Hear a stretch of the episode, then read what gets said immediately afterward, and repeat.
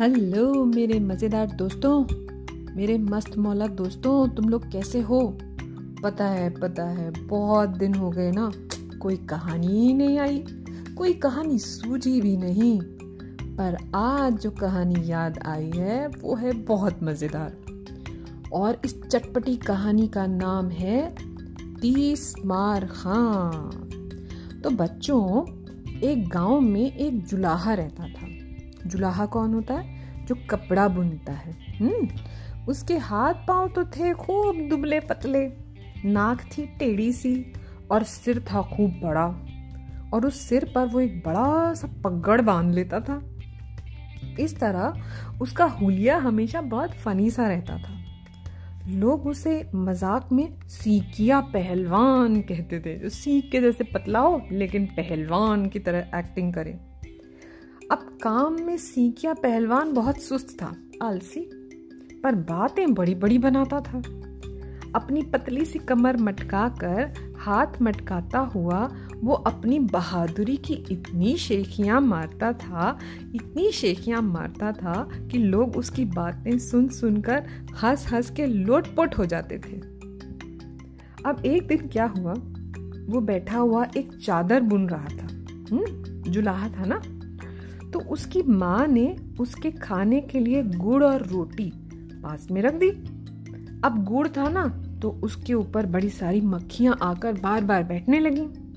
अब बड़ा परेशान तंग आकर गुस्से में जुलाहे ने जो ही एक थप्पड़ चलाया तो रोटी के ऊपर तीस मक्खियाँ मर गईं, थर्टी।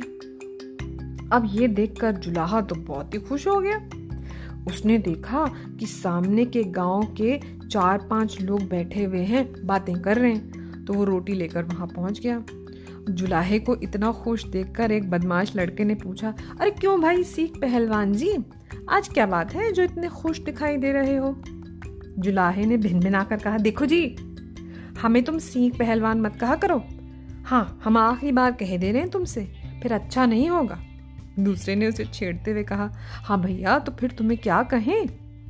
जुलाहे ने हाथ की रोटी जिस पर गुड़ था, आगे बढ़ाकर कहा, देखो, क्या समझा है आप लोगों ने मुझे?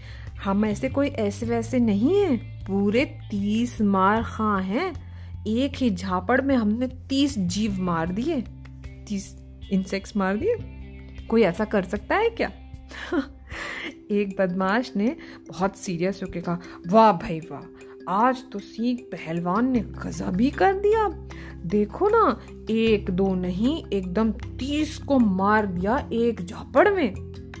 दूसरा बोला, एक ही झापड़ में? अरे बाप रे! तीसरा बोला, और एक हम हैं जो इन मक्खियों से इतने परेशान रहते हैं। तो सारे हंस के उससे कहने लगे, भाई जाओ भाई जाओ।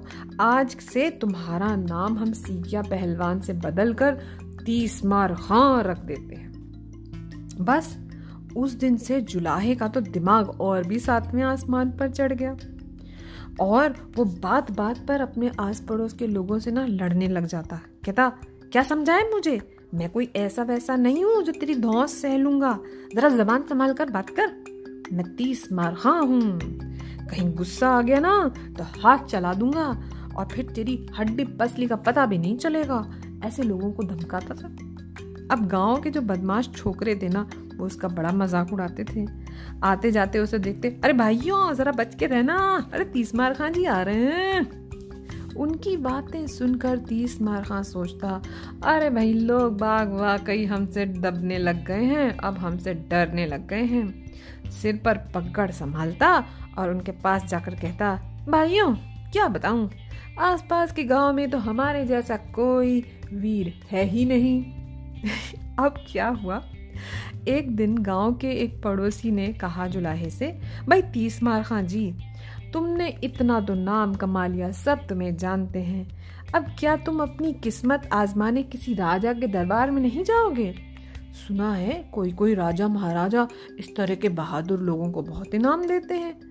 भगवान ने चाहा तो तुम कुछ ही दिनों में सिपह सालार बन जाओगे, सेनापति बन जाओगे। बात भी ठीक है, एक झापड़ में तीसों को तुमने मार दिया। अब तुम्हारा तुम्हारे जैसे तो कोई बहादुर है ही नहीं। जाओ ना किसी राज दरबार में। अब ये बात जो थी, तीस मारखा को बड़ी अच्छी लगी। वो ये नहीं समझा कि लोग मुझे ना, मुझसे परेशान है तो मुझे गाँव से भगाना चाहते हैं। बस, अब दिमाग में बात आ गई। दूसरे ही दिन थोड़ा बहुत सामान एक गठरी में बाँध लिया और चल पड़ा। चलते चलते एक देश में पहुँचा और राज दरबार में हाजिर हो गया। जब राजा ने पूछा, भाई, तुम कौन हो? तो बोला, महाराज, मैं हूँ वीर शिरोमणि तीस मार हाँ एक ही झापड़ में मैंने तीस को मार गिराया। हुजूर, आपके दरबार में बहुत उम्मीद लेकर आया हूँ। आप मुझे कोई काम दे दीजिए। अब ये तो वो बताता नहीं था कि तीस क्या मारे। अरे, तीस मक्खियाँ ही तो मारी थी। लोगों के सामने ऐसे कहता था, मैंने तीस जानवर मार दिए, मैंने तीस दुश्मन मार दिए। अब राजा ने पूछा, अब तुम क्या काम करोगे भाई? तीस मार खां बोला, महाराज, मैं मामूली काम करना तो अपनी शान के खिलाफ समझता हूँ। अब जहाँ आपकी सेना बिल्कुल हार जाए, वहीं मुझे भेज दीजिएगा। अब फिर देखिएगा मैं क्या क्या करतब दिखाता हूँ। उसकी बातें सुनकर राजा और उसके दरबारियों का तो बड़ा मनोरंजन हुआ। सब बड़े एंटरटेन हुए। उन्होंने सोचा, चलो ठीक है, जब तक इसके यहाँ कोई काम नहीं मिलेगा, इसके लायक, इसकी बातचीत से ही सारे एंटरटेन होते रहेंगे, इतनी मज़ेदार बातें करता है। अब कुछ ही दिनों में तीस मारखा जो था, वो राजा का बड़ा फेवरेट बन गया, बड़ी चटर पटर बातें करता था। जब कोई काम आ पड़ता तो तीस मारखा वो काम दूसरों को दे देता, दूसरों पे हुक्म चला देता। इस बात से राजा का मंत्री उससे बहुत चिढ़ने लगा। एक दिन मंत्री ने तीस मारखा को अपने घर बुलाया खाने के लिए। हम्म इतने में बाहर से खबर आई कि राजा का एक हाथी है जो पागल हो गया है, गुस्से में है बहुत, और उसने शहर के बहुत सारे सिपाहियों को मार डाला है। अब मौका अच्छा था। मंत्री ने फ़ौरन राजा से कहा, महाराज महाराज, हाथी ने तो सेना को भी कुचल दिया। अब तो वो किसी के काबू में आ नहीं रहा। अब तीस मार खान जी को क्यों नहीं भेजते? अब बात तो राजा को जम गई। तीस मार खान ने सोचा अब तो बेटा भाग चलने में ही खैर है। उसने थाली में से चार पाँच मीठी रोटियाँ मीठी रोटियाँ बनी थी, उठाई और जल्दी से एक थैली में बाँध ली और बोला अच्छा मंत्री जी, मैं चलता हूँ। हाथी को मार कर आऊँगा तब ये रोटियाँ खाऊँगा। मंत्री ने कहा हाँ हाँ दो और रोटियाँ ले लीजिए। असल में हुआ क्या था? वो मंत्री जलता था तीस मारखा से। उन रोटियों में उसने जहर मिला रखा था। अब जो है उसको भगाना चाहता था और तीस मारखा ने उसका बहुत मज़ाक भी उड़ाया था। तो उसने सोचा कि किस तरह से तीस मारखा को ख़त्म कर दिया जाए। अब वो जहर वाली रोटियाँ बनवा के अपने घर खाने के लिए बुलाया था। लेकिन खाने से पहले हाथी का प्रॉब्लम हो गया। अब इधर क्या हुआ जनाब कि रोटी लेकर तीस मार खान जैसे ही सड़क पर आया। दूसरी तरफ़ से वो पागल हाथी चिंगाड़ता हुआ दौड़ा। अब हाथी को देखकर अपनी जान बचाकर तीस मार खां जी सर पे पैर रखकर भागे, बहुत तेज़ी से भागे। अब आगे आगे तीस मार खां और पीछे पीछे हाथी। कुछ दूर भागते भागते तीस मार खां के हाथ से रोटियों की पोटली गिर गई। अब उसमें गुड़ था और घी था। उसकी खुशबू से हाथी रुक गया और उसने एक ही गस्से में छह की छह रोटियाँ खा ली। रोटियों में जो जहर था, वो बहुत तेज था। खाते ही चक्कर खाकर हाथी गिरा धड़ाम और मर गया। अब हाथी को गिरते देखा तीस मारखा ने तो लौट आया और जब पूरी तरह से उसने देख लिया कि हाथी मर गया है तो उस पर चढ़कर बैठ गया। अब इतनी देर में इस पूरे शहर में ये खबर फैल गई कि हाथी को तीस मारखा ने मार गिराया। हाथी के आसपास सब लोगों की भीड़ इकट्ठी हो गई। राज दरबार में पहुंचकर तीस मारखा ने खूब शेखियाँ मारी, खूब शेखियाँ मारी। बोले, हुजूर, मैंने हाथी को बड़ी तरकीब से मारा, ऐसे वैसे नहीं। पहले तो इसे भगाता भगाता मैं शहर से बाहर ले गया। उसके बाद मैंने उसे डपट कर रुकने के लिए कहा, रुक जा तो हाथी तो मुझसे डर गया। फिर मैंने दो कंकड़ मारे और उसको अंधा कर दिया। उसके बाद उसकी सूंड पकड़ कर उसे घुमाकर ज़मीन पर जो पटका तो वो चारों खाने चित्त। बताओ, ऐसे थोड़ी हुआ था? लेकिन वो बड़ा बदमाश था। बातें बनानी तो बहुत आती थी उसे। अब ये सब सुनकर लोगों पर तीस मार खां का बड़ा रौब जम गया भाई। राजा ने उसे सचमुच अपनी सेना का सिपह सालार बना दिया। कुछ दिनों बाद क्या मुसीबत आई कि उस राज में एक आदमखोर शेर आ गया मैनीटर। हम्म, और उसने सबको परेशान कर दिया। अब शेर के डर से शाम होते ही कोई अपने घरों से बाहर नहीं निकलता था दरवाजे बंद करके बैठ जाते थे। अब मंत्री के पास फिर से मौका आ गया। उसने राजा से कहा, महाराज, इस आदमखोर शेर की वजह से तो लोगों को बड़ी मुसीबत हो रही है। उसने हमारी सारी फौज को परेशान कर दिया है। उसको मारने का कुछ तो इलाज होना चाहिए। ये सुनकर राजा ने फिर से तीस मार खां की तरफ़ देखा और कहा, तीस मार खां जी आप जैसे बहादुर के होते हुए राज में एक शेर इतना उत्पात मचा दे, ये तो बड़े अफसोस की बात है। अब आपको कुछ करना पड़ेगा। अब भैया, शेर को मारने का काम तीस मार खान जी को दे दिया गया। अब घर आकर तीस मार खान बड़ी सोच में पड़ गए, क्या करूँ, कैसे जान बचाऊं? शेर का नाम सुनने से ही तो घिग्गी बन गई। उसके मारने की बात तो कोई सोच भी नहीं सकता था। और कोई रास्ता नहीं निकल रहा था तो उसने सोचा कि चुपके से रात का अपनी गठरी मुठरी लेकर यहाँ से भाग जाऊँगा। अब जब रात को सब सो गए तो तीस मार खां चुपके से घुड़साल में गया। घुड़साल वहाँ, जहाँ घोड़ों को बांधा जाता। हम्म और एक छोटा सा टट्टू खोल लिया। भैया, बड़े घोड़े पे तो बैठने की हिम्मत नहीं थी। इतना ऊँचा तगड़ा घोड़ा तो एक छोटा सा टट्टू खोल लिया। और उसके बाद उसके ऊपर सैडल कसी और पट्टे से उसके ऊपर बैठ गया और सोचा कि शेर तो रात को शहर में आ जाता है लोगों को परेशान करने। तो एक काम करते जंगल की तरफ़ भागते अब भैया, सर्दियों के दिन थे, ठंडी हवा चल रही थी और उस पर रास्ते में बारिश भी शुरू हो गई, बूंदाबांदी शुरू हो गई। अब रास्ते में एक झोपड़ी देखकर तीस मार खां ने सोचा कि जब तक पानी नहीं रुक जाता, यहीं रुक जाते हैं हम, हैं? बस उसने अपने टट्टू को बाहर छोड़ दिया और उसकी सैडल लेकर और खुद झोपड़ी में चला गया। उस झोपड़ी में एक बुढ़िया रहती थी। उस दिन क्या हुआ? उस रात वो शेर उसी झोपड़ी के दरवाजे पर छुपा हुआ था। उसने सोचा था, इस बुढ़िया को खा जाऊँगा मैं। ठीक है? अब बातचीत हो रही थी। बुढ़िया ने उससे कहा, अरे भैया तीसमार खां तुम इतनी रात को घर से निकले हो, तुम्हें रास्ते में डर नहीं लगता शेर से? अब शेर की बातें सब सुन रहा था बाहर। अब ये सुनकर शेख ही मारते हुए, ना, ये तो शेख ही बघारता था फिर से बोला। अरे, मैं तीस मार खा हूँ, शेर वेर से नहीं डरता। मुझे तो सिर्फ़ टपके से डर लगता है। टपका क्या? बारिश। मुझे तो सिर्फ़ बारिश से डर लगता है। अब बाहर बैठा शेर ये बात सुन रहा था। तीन पहर रात बीत चुकी थी। इतने में तीस मारखा को याद आया। अरे तेरी, मैं तो रुपयों की थैली घर पे ही भूल आया। भाग रहा हूँ तो कम से कम पैसे तो लेकर जाऊँ। उसने सोचा, क्यों ना एक काम करें, दिल निकलने से पहले वापस जाएँ फटाफट और अपनी थैली ले आए। बस, झटपट निकला जल्दीबाजी में और अपनी जो सैडल थी, काठी थी, वो उठाकर बाहर लाया और दरवाजे पर टट्टू देखा और पट से उसके ऊपर काठी कस दी सैडल बाँध दी और दे चाबुक दे चाबुक दे चाबुक, मारता हुआ उसको शहर की तरफ़ भगाता हुआ ले आया। अब क्या हुआ? इतने में दिन निकलने लगा। अब तीस मारखा ने अंधेरे में आधा आधा दिन निकल रहा था। सोचा कि अब तो भाग नहीं सकते। आज चुपचाप ऐसे यहीं रह जाते हैं। और रात को भागेंगे। तो जल्दी से गया और उस टट्टू को उसने वापस अस्तबल में बाँध दिया जहाँ पे घोड़े थे। हम्म। और ये सोचा कि कोई तो जान नहीं पाएगा कि मैं भागने की कोशिश कर रहा था। और घर जाकर चुपचाप सो गया। असल में बात क्या हुई भाई? वो टट्टू नहीं था, वो शेर था। और उस शेर को बिना देखे तीस मार खाने उसके ऊपर अपनी अपनी सैडल कस दी थी। अचानक अपने ऊपर सैडल को रस्सी से बांधते हुए और किसी को अपने ऊपर चढ़कर बैठते हुए देखकर शेर तो बहुत डर गया। उसने सोचा, लगता है ये वही टपका है जिससे वो आदमी डरता था। कोई खतरनाक, भयानक राक्षस है और अब मेरे ऊपर चढ़कर बैठ गया है और चाबुक की मार खाकर तो शेर की हालत ही खराब हो गई। अब इधर तीस मार खाने तो शेर को देखा ही नहीं, हड़बड़ी में था और चुपचाप उसको बिना डरे बाँध के चला गया। अब सुबह अस्तबल में घोड़ों की हिन्नाहट अब घोड़े डर गए शेर को देखकर।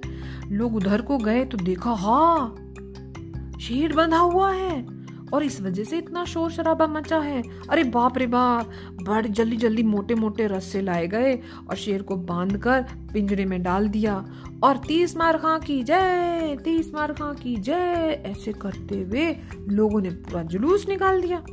अब फिर क्या हुआ? अब उसने अपने घर की खिड़की से बाहर झाँक कर देखा तो उसको समझ आया, अरे बेटा, ये क्या हुआ? फिर क्या था? कूद के बाहर आया और तीर तलवार कसकर दरबार में पहुँचा और बोला, महाराज, शेर के संग पहले मैंने बहुत कुश्ती की। फिर सोचा, इसे मार कर नहीं, इसे ज़िंदा पकड़ के ले चलता हूँ, ताकि आप देख सकें। बस इसकी पीठ पर चढ़कर मैंने इसके दोनों कान पकड़े और मरोड़े और सीधा अस्पताल अस्तबल में लाकर इसको बाँध दिया मैंने। ये सुनकर राजा ने तीस मार्का का ओहदा जो था ना, उसकी पोस्ट और भी ऊँची कर दी और उसकी तनख्वाह भी डबल कर दी, उसको पैसे भी ज़्यादा देने लगे। अब इस तरह कुछ दिन तो चैन से बीत गए, लेकिन फिर एक नई मुसीबत आ गई। हुआ ये कि पड़ोसी राजा ने एक बड़ी भारी सेना लेकर देश पर चढ़ाई कर दी मतलब अटैक कर दिया। अब तीस मार खां जो है, घर बैठा रहता था, घर से बाहर निकलता नहीं था और लोगों को हुक्म देता रहता था, आज इतने सिपाही जाओ, आज इतने लोग जाओ, आज इतने घोड़े जाएँ, आज इतने हाथी जाएँ। अब पर प्रॉब्लम क्या थी कि जो दुश्मन की सेना थी, वो बहुत बड़ी थी। उसने राजा की बहुत सारी सेना को हरा दिया। अब सारे देश में तो सब परेशान हो गए। अब जब बचने की कोई उम्मीद नहीं बची तो राजा ने तीस मार तीस मार खां से कहा कि भाई तुम्हारे रहते हुए इतनी बड़ी मुसीबत हमारे ऊपर पड़ गई है। ये तो तुम्हारी शान के खिलाफ है तीस मार खां जी। अगर तुम किसी तरह से शत्रु को हरा दो और हमारे राज की और हमारी रक्षा कर लो तो मैं राजकुमारी से तुम्हारी शादी करा दूँगा। इतने दिन दरबार में रहकर तीस मारखा को कुछ अकल तो आ गई थी। उसने सोचा, अगर अब के भी किस्मत ने साथ दिया तो मेरी तो लाइफ सेट हो जाएगी बस। ज़िंदगी भर आराम से रहूँगा। फिर उसने राजा से कहा अच्छा महाराज, एक काम कीजिए। मुझे एक बढ़िया सा घोड़ा दीजिए और पूरे राज में जितनी भेड़े हैं, शिप हम्म शिप, उनमें जैसा मैं कहूँ, वैसा उनको तैयार कराइए। अब राजा ने हैरान होकर पूछा, है तो क्या तुम बिना सेना और हथियारों के लड़ोगे? तीसमार खां बोला, महाराज, आपकी सेना और आपके हथियारों की हालत तो सबने देख ही ली है। मैं आपके शत्रु की सेना को आज ही रात में गाजर की तरह काट दूँगा। बस जैसा मैं कह रहा हूँ, वैसा कीजिए। मेरे लड़ने का स्टाइल जरा डिफरेंट है।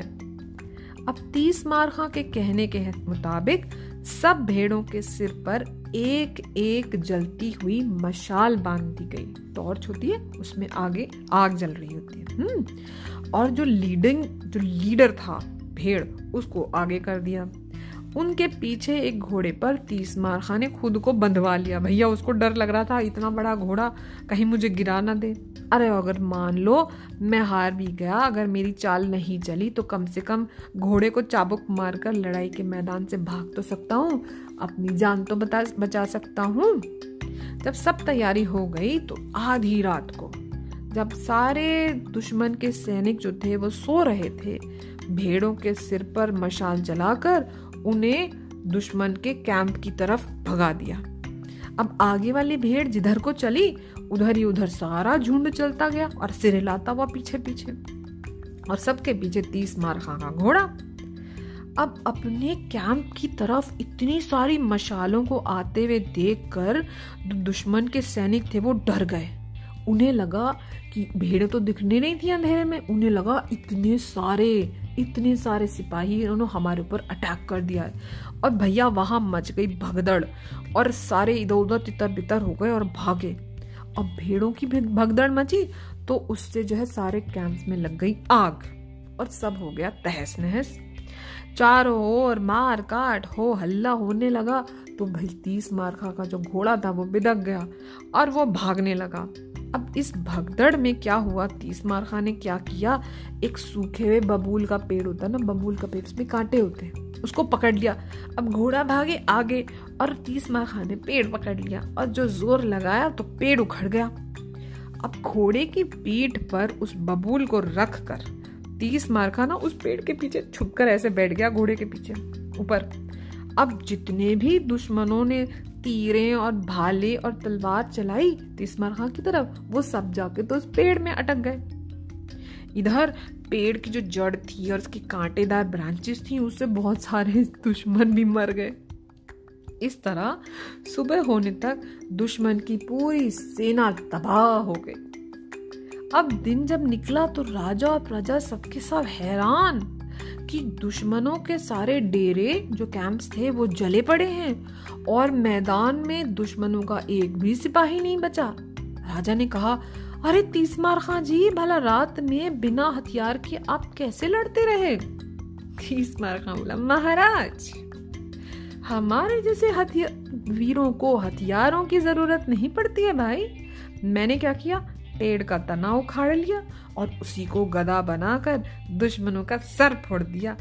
विश्वास ना हो तो देख लीजिए इस पेड़ के तने पर कितने तीर, तलवार और भाले गड़े हुए हैं। अरे अरे अरे चारों तरफ़ तीस मार खां की जय, सिपह सालार की जय की आवाज़ें सुनाई देने लगी।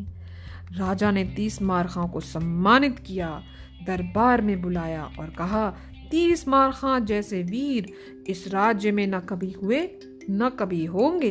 उनकी बहादुरी से ही हम ये लड़ाई जीत सके हैं। इसलिए शत्रु देश, जो दूसरा देश है, वो पूरा राज इन्हीं को इनाम में दे रहा हूँ मैं।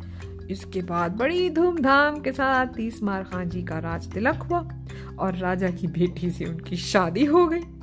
और आगे लाइफ में कभी लड़ने का मौका आया तो तीस मार खान ने ये कहकर बात डाल दी, अब भाई, लड़ाई लड़ना राजाओं का काम नहीं है, ये तो सिपाही लोग करते हैं, हम तो बस राज करेंगे। तो इस तरह से उस चालाक तीस मार खान ने अपनी किस्मत बदल ली और हमारी मज़ेदार कहानी हो गई खत्म। पैसा हो गया हजम।